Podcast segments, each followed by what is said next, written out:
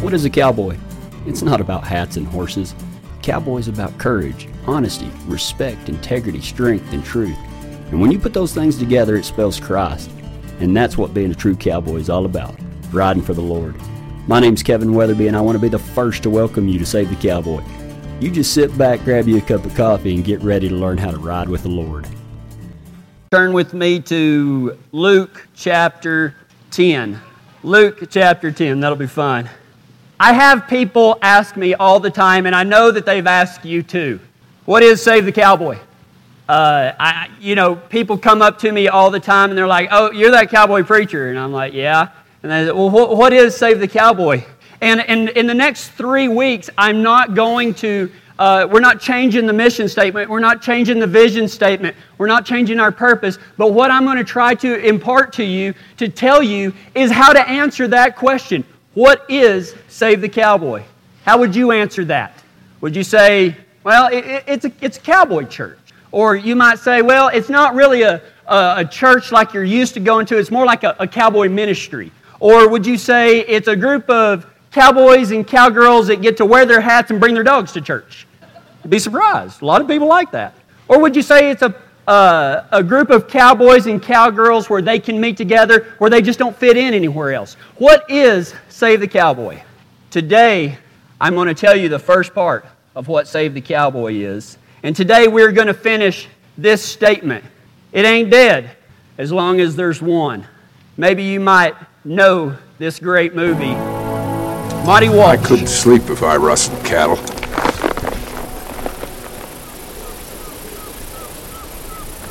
Where's Powder? Out stealing or out selling? Ah, look, Monte, it ain't like we're rustling from anybody we know. They all belong to a bunch of fat bellies back east someplace. I thought robbing banks was your style, Brady. We couldn't get work, Monte. A lot of good boys can't get work. If I was starving, I wouldn't rustle. Yeah? Well, you ain't. You're getting your three squares a day. Ain't no use talking to him, Shorty. Brennan's a good man. They ain't his. Makes no difference. They belong to the slash Y. The slash Y, the kind of life you're talking about is dead. Snow buried it last winter. It ain't dead. As long as there's one cowboy taking care of one cow, it ain't dead. You go to hell, Monte. You shut your mouth. It ain't dead. As long as there's one cowboy taking care of one cow, it ain't dead. Today, I'm going to show you how Save the Cowboy fits into that. It ain't dead as long as there's one. Long before I met my beautiful bride, how many times have I started a story out that started like that? I had a date in Big Spring, Texas, and uh, this young woman wanted to go dancing. So, like any cowboy, I thought we was going to go two step, maybe do a little schottische polka, Cotton Eye Joe. No, that's not what we did at all. We went to a rock and roll joint. I knew I was in trouble when we walked in there, and it was like the DJ stopped, and everybody stared at the cowboy hat in the room. So they had this band, and she knew the band. That's kind of why we went. And I mean, I felt so out of place. Nobody was talking to me. The only person I knew in the bar was her. And anyway, you know, we're, sitting there, and they got like this little dance floor, and the band's playing their music. Well, they decided to play a slow song. And so they're playing this slow song, and you know, everybody's got the, the teenage deal going on, you know, right here and right here, and they're all dancing. I didn't know adults dance like that, but I guess they do and they're swaying back and forth. And it didn't take a genius to figure out that there might have been a problem between a uh, man and a woman there because he was a dancing with this one girl, and this other girl come up behind him and shoved him.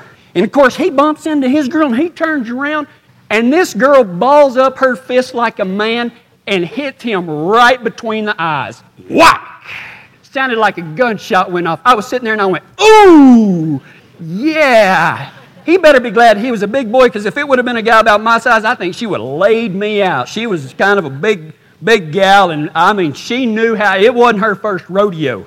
That old fella, he kind of comes down like this, and I mean, this is happening like from me to Ty, just right in front of me. I have the best seats in the house, and I'm like, girl, you fixing to get killed like that. He reaches over there and he grabs her and he picks her up and he kind of takes about four big old steps and he pile drives her right down on top of my table. The table goes like this and she goes down like this and I jump out of the way and all of this. Okay, as long as there wasn't a baby in that thing, scared me to death. I was like, well, if mama ain't freaking out, I ain't going to freak out. That's what they did to that gal. This guy picks her up by the throat and he takes off running and he pile drives her on my, you know, those little round tables that they got at dancing joints that are about this big. Tables go flying and everything. And he's got her down and she like this because it hurt. I could tell. Bounced her head off that concrete floor and I thought, girl, that might teach you to bow up and hit like a man. Well, that was all good and well. Not that I agreed with it or anything like that, but that was all good and well until he had her by the throat with her head laying on that cement. He reared back to hit her again. And I went, Oh, Lord. Why me, God? I just wanted to go on a date. I just wanted a two step. So I jumped down and I kind of straddle her face. To get the picture of this,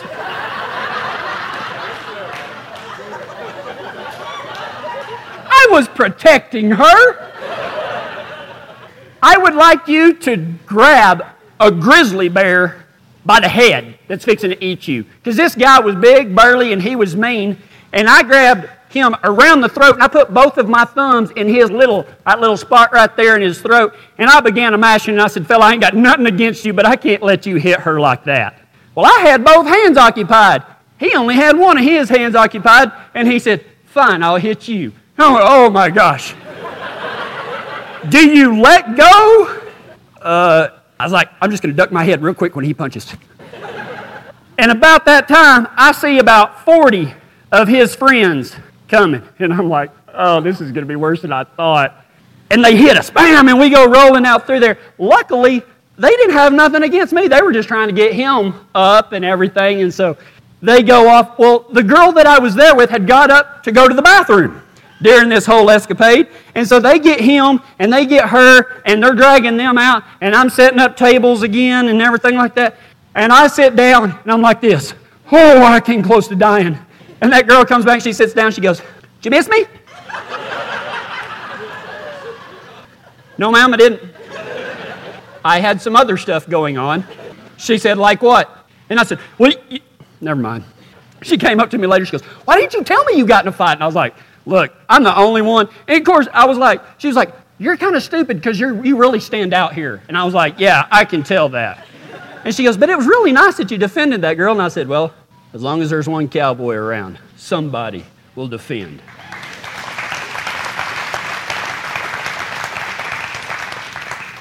In Luke chapter 10, verse 25 through 35, the New International Version says this On one occasion, an expert in the law stood up to test Jesus.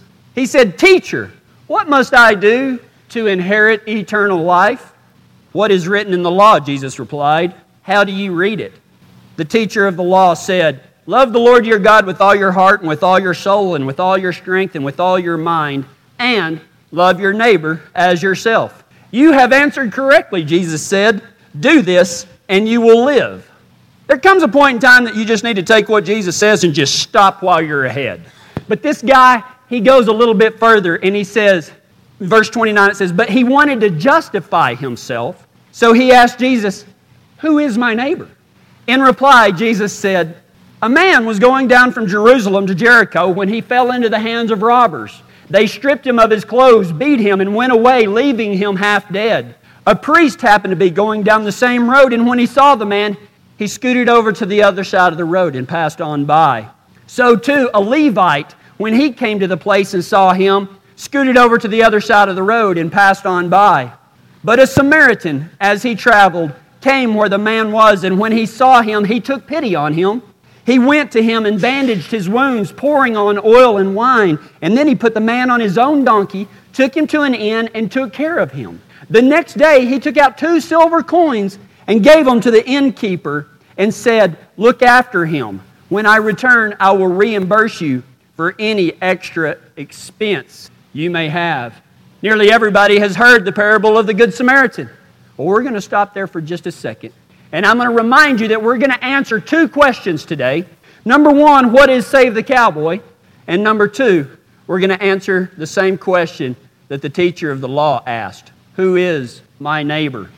The people in the story and their attitudes towards the man, if we're going to look at this parable and figure out what Jesus was trying to say when the teacher of the law, I'm going to call him the lawyer from now on, when the lawyer at no offense, Andy, uh, the lawyer says, "Who is my neighbor?"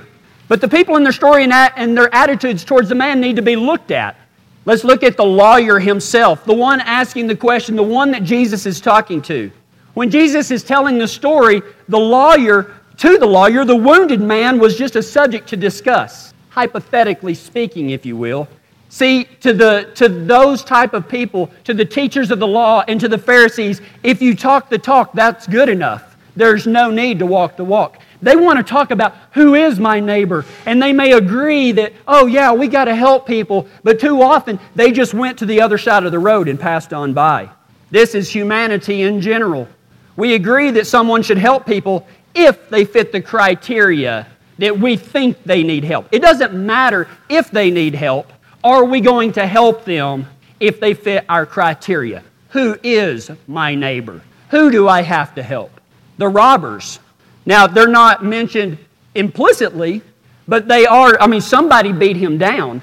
The wounded man was someone to use and take advantage of, and I guarantee you we've all felt like that used, taken advantage of, beat down. The devil attacks people with the intent of destroying our idea that people will help. You ever been stuck on the side of the road for a long, long time? Not too long ago, uh, old Mr. McKnight out there where I live, he does the road grading and everything. Me and Riley and Griffin, we was going to town, and he was just coming down that hill off 150, and he was in his Jeep and had a flat. Well, he left his cell phone at the house, and something happened, and there was no jack in his Jeep, or he couldn't get it to work or something. And so I'm driving up there, and I see this guy parked on the side of the road. And it would have been real easy to pass on by, but I thought, you know what, I'm going to stop. And I stopped and I got out and I said, How you doing? He said, I've been better. He said, I've been here for an hour. He said, I grade this road and everybody waves at me as they go by, but I've been sitting here for an hour and you're the first person that stopped. I said, What can I do to help you? He said, Do you have a jack? I was like, Yeah, I got a four jack. Yeah, a little bitty old Jeep. We went whack, whack, and it was up, and we took the tire off, put a new tire back on. I mean, literally five minutes, we were done. He said, You know, he said, I started to wonder if anybody would stop or I'd have to walk to the house. He said, Thank you for stopping. The devil attacks people with the intent of destroying their idea that there are good people left in this world. I think that we can all identify with the hurting man laying there as people just pass on by. They may feel sorry, oh, look at that poor guy, but yet they keep on going. The religious men that did move, they didn't just pass on by, they scooted across the street. Their attitude towards the wounded man was that uh, that they was a problem to avoid and to leave for others. How many times have you heard that? Oh, somebody ought to help that poor guy. Somebody ought to help that kid. I'll never forget, I was so dadgum proud of my wife one day. She walked into Walmart in Fort Stockton, Fort Stockton Texas. Just talking about Texas gets me all fired up. She walked in there to the Walmart, and there was this guy, and he was a jerking on his little old kid, man. He was, and I'm not talking, you know, you want to bust your child's butt in Walmart? I don't care if he's throwing a fit, but this kid, all he wanted to do was look at the little crane where the toys were, and this dad was like jerking him. And I tell you what, he's lucky my wife didn't pull a kung fu Christie on him and just beat the snot out of him right then.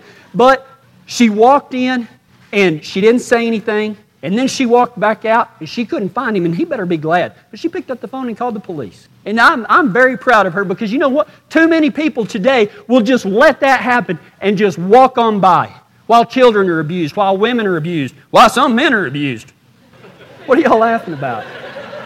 Y'all miss the jokes and then laugh when you ain't supposed to. The legalistic religion doesn't make us love, it attempts to justify why we, why we shouldn't. Well, they're not part of us. Let somebody else help. What about the innkeeper? Did he do his job? What was the whole deal of that? Did you see that? I just karate chopped that fly in midair. I'm like Mr. Cowboy Yagi or something.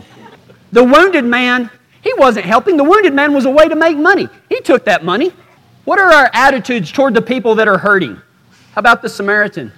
The wounded man was a human being worth being cared for and loved. Now we have to understand something about Samaritans. The religious men were Jewish full blood Jewish. The Samaritans were half Jewish, half something else. They were the cur dogs around Israel. They were despised. They were hated. Instead of cutting across where Samaritans lived, the Jews would walk like 50 miles out of their way just so they didn't have to step foot where a Samaritan lived.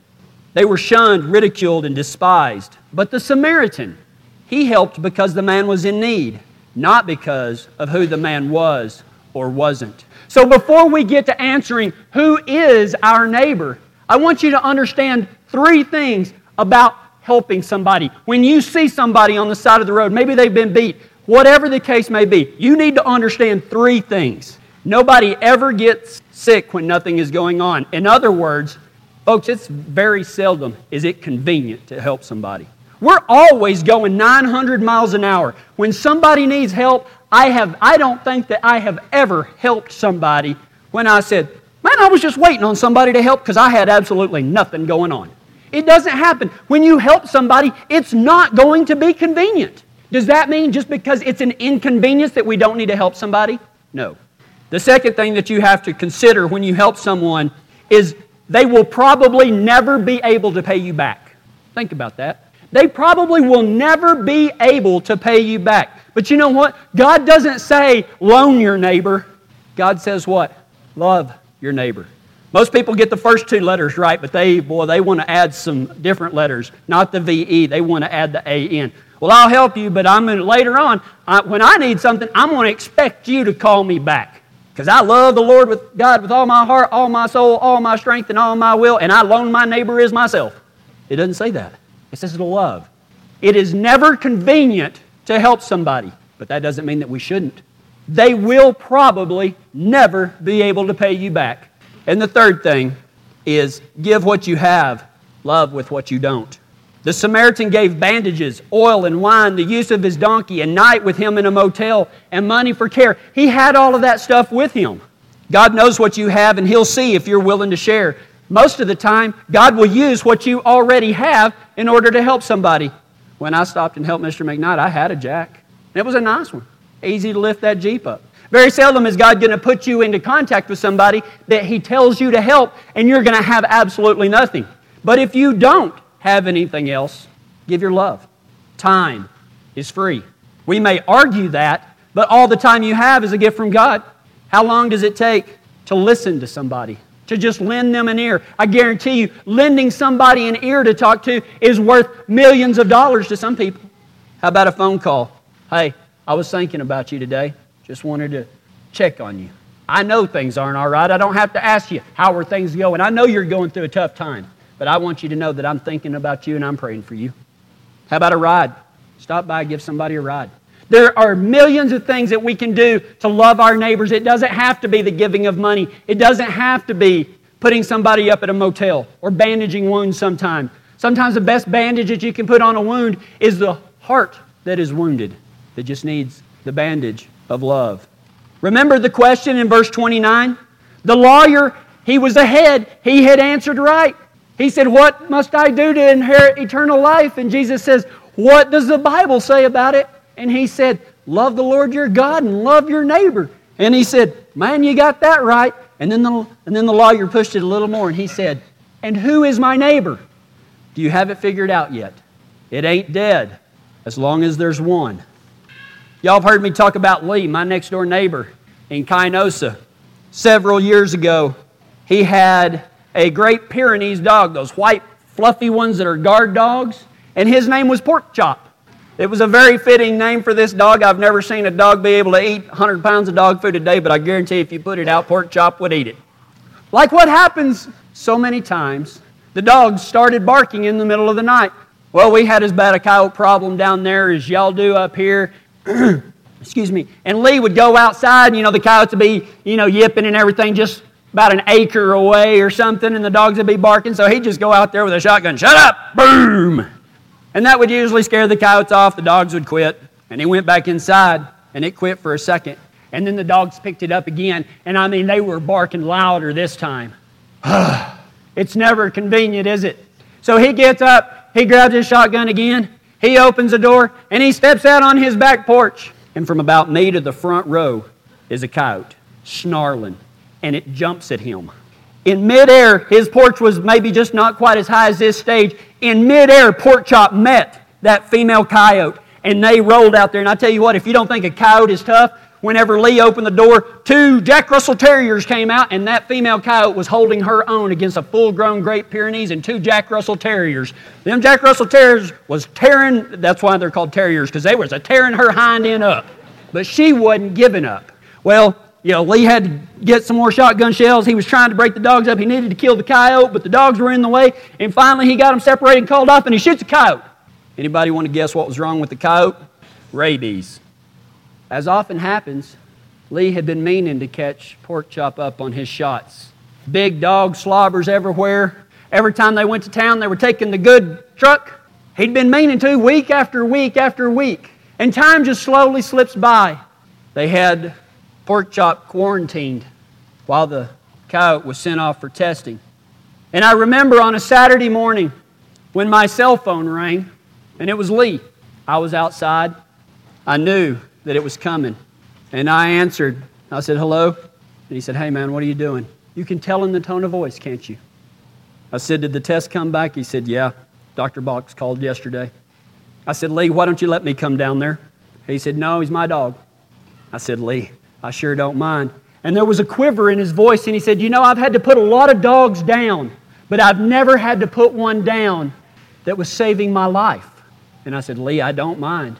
He goes, I didn't call you to give you the results. Could you give me about 10 minutes and come down here and help me dig a hole? Because this is one big dog. And I said, Yeah, I don't mind.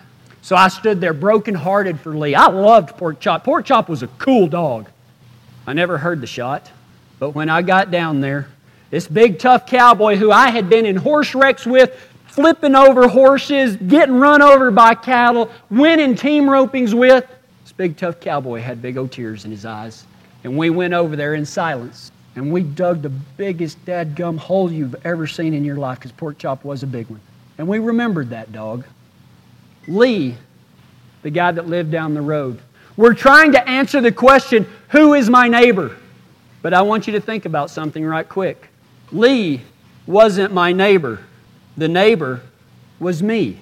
In verse 36, Jesus reveals the true meaning behind the parable. Which of these three do you think was a neighbor to the man who fell into the hands of the robbers? Seriously, what? How many of you were thinking that the neighbor was the poor man that had been robbed and stripped of his clothes and that was lying on the ground bleeding and needed taking care of? He wasn't the neighbor. The answer is not trying to figure out who our neighbor is. The answer is who is willing to be a neighbor. Jesus asks that question Which of these three do you think was a neighbor to the man who fell into the hands of the robbers? The lawyer answers correctly in verse 37 the one who had mercy on him. It's not about having neighbors, it's about being neighbors. It's not about others, it's about us. There is nothing more cowboy than being a neighbor. Everyone has a neighbor. Sometimes they're far away, sometimes they're right up close in your back pocket. But everybody has a neighbor. But not everybody is willing to be a neighbor. What do neighbors do? They help a friend who has a horse that has colic. They help dig really big holes. What does a neighbor do? They defend complete strangers when no one else will. It ain't dead as long as there's one. We still have one question to answer. What is Save the Cowboy? You know who the neighbor is now, but how do we apply that to what is Save the Cowboy? But like Jesus did, we can't answer that question. We must ask another question so that people's attitudes about who we are and what we do will be in the right frame of mind. It is not what is Save the Cowboy, it's who is Save the Cowboy. And who is Save the Cowboy? We are neighbors, plain and simple.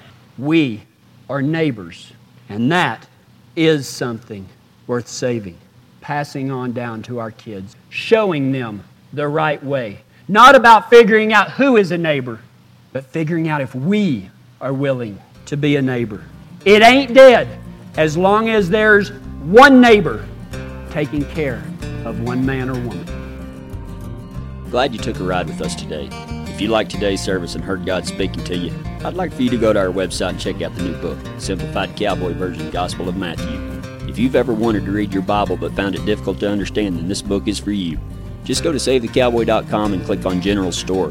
You'll find tons of stuff there to help you in your ride with Christ. You can also partner up with us by following the online giving link. All our monthly supporters get an audio CD or DVD every month in the mail as our way of saying thank you. We don't care about the amount. Look at what Jesus did with a couple of biscuits and some fish. He can do the same with your helping hand. I know you couldn't help but notice all the great music playing in the background. You need to stop what you're doing right now and go by BarryWardMusic.com and check out his new album, West of Dodge. This program wouldn't have been possible without these fine folks. Tumbleweed Hay and Hauling, 303 324 8217, WesternLLC.net, Look East Realty, 303 644 4444, Double H Heating and Air, 303 669 8911, Integrity Auto Repair, 303 621 2845, and Comanche Creek Enterprises, 303 619 7030. Please support businesses that aren't afraid to show their faith. Call them today or go by SaveTheCowboy.com and click on sponsors for more information.